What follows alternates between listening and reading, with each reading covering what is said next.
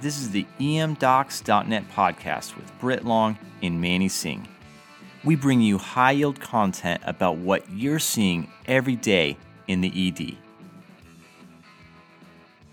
Today on the emdocs.net podcast, we're going to talk about a microangiopathic hemolytic anemia, TTP. This is a rare disease. There's two to four cases per million adults each year. However, this is what we do. We have to be prepared for these rare cases, and it's a dangerous disease if we miss it.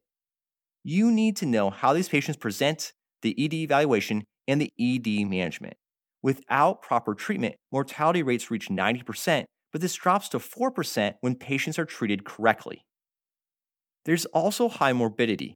Patients have increased risk of developing hypertension, lupus, and then also cognitive disorders.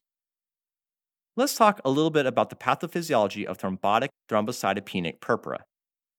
This comes down to widespread microvascular thrombosis, and the central cause has to do with ADAMTS13.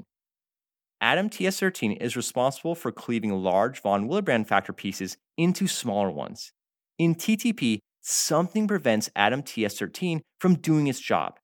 This usually involves either a dysfunctional ADAMTS13 or an autoantibody against ADAMTS13. The large von Willebrand molecules aren't broken down, so they circulate as large multimers where they accumulate platelets and form clots, thereby using up platelets and causing end organ injury. There are two forms, acquired and hereditary. Acquired is more common overall, and it's more common in adults. Hereditary is most commonly seen in kids. There are a lot of different triggers autoimmune disorders, immunocompromised states, cancer, cirrhosis, several types of medications, obesity, pregnancy, and especially sepsis. We learn about the classic pentad of fever, anemia, thrombocytopenia, renal injury, and neurologic symptoms. Unfortunately, this pentad is not reliable. Most patients are going to have a few of these features, but it's very rare to have all of them. Only 7% have all five features, and many of them are transient, so they may not all be present simultaneously. You need to ask the patient about current and recent symptoms. Neurologic symptoms are the most common, and they occur in about two thirds of cases. About 40% of patients will have major neurologic symptoms like coma, seizures, or stroke. About 25% will have minor symptoms like a headache or transient confusion. The next most common is petechia or purpura. These are present in about half of cases, but active bleeding is rare. Fever is present in only about 10% of cases. Outside of the classic findings, GI symptoms are also common, with one study finding that nearly 70% of patients had abdominal pain, nausea, vomiting, or diarrhea, but unfortunately, these are nonspecific. It's pretty much impossible to diagnose this on history and exam alone, but labs can be very helpful for us. We're primarily looking for anemia, thrombocytopenia, and some evidence of hemolysis. Hemoglobin is typically less than 10, and patients usually have evidence of hemolysis with elevated LDH, low haptoglobin, and schistocytes. Fibrinogen is usually normal. Platelets will be less than 150, but exact numbers can vary.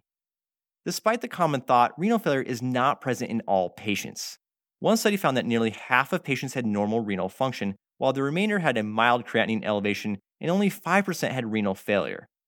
If you have it, you can send an ADAMTS13 activity level and an anti ADAMTS13 antibody test. These unfortunately aren't available in most EDs, and they're definitely not going to be back for us in the ED. It can be difficult to tell the difference between TTP and DIC or TTP and HUS. TTP and DIC can have a lot of overlap. The key is in the coagulation panel. Coags are usually normal in TTP, but they're abnormal in DIC. You can also check a fibrinogen level. This should be normal in TTP, but it's going to be low in DIC. Telling the difference between TTP and HUS is also tricky. TTP can affect the kidneys, but not nearly as severely as with HUS. TTP is also much more common in adults, whereas we primarily see HUS in kids. HUS can have elevated LDH, but the thrombocytopenia is not nearly as severe. Ultimately, if you're unsure about whether the patient has TTP or HUS, then treat for TTP.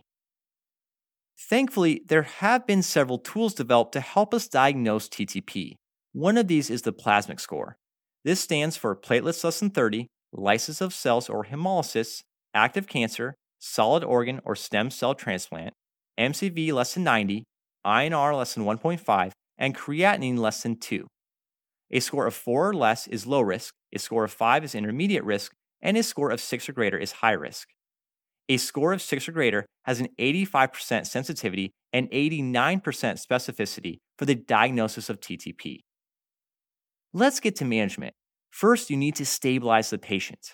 Early therapies involved FFP to replace a non functioning ADAMTS13. This was only moderately successful because those autoantibodies would just start attacking the new ADAMTS13. More current therapy relies on plasma exchange and steroids. These substantially reduce mortality compared with FFP alone. Plasma exchange removes the autoantibodies and replaces non functioning ADAMTS13 with functional ADAMTS13 using donor plasma. You could give FFP in the interim if it's going to take a long time to get plasma exchange arranged. Steroids should also be given. These reduce production of ADAMTS13 autoantibodies. Current guidelines recommend methylprednisolone 1 mg per kilogram per day. The final part of management comes back to blood product transfusion.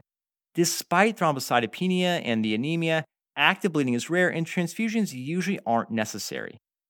We used to think platelet transfusion would increase the risk of thrombosis, but this honestly hasn't been borne out in the literature. In general, platelets should not routinely be given. You can consider them if the platelet count is very low and the patient has active bleeding, or if the platelet count is low and you're planning an invasive procedure. In summary, TTP is due to deficiency or inactivity of ADAMTS13. This is a clinical diagnosis. The classic pentad is rare, but think TTP in a sick appearing patient with microangiopathic hemolytic anemia and thrombocytopenia. Also, be on the lookout for elevated LDH. The plasmic score can help you with the diagnosis, and it can also help you differentiate it from other conditions. Treatment includes plasma exchange and steroids. FFP can help you if the exchange is going to be delayed. Thanks for joining us on the podcast. Stay safe and healthy, everyone.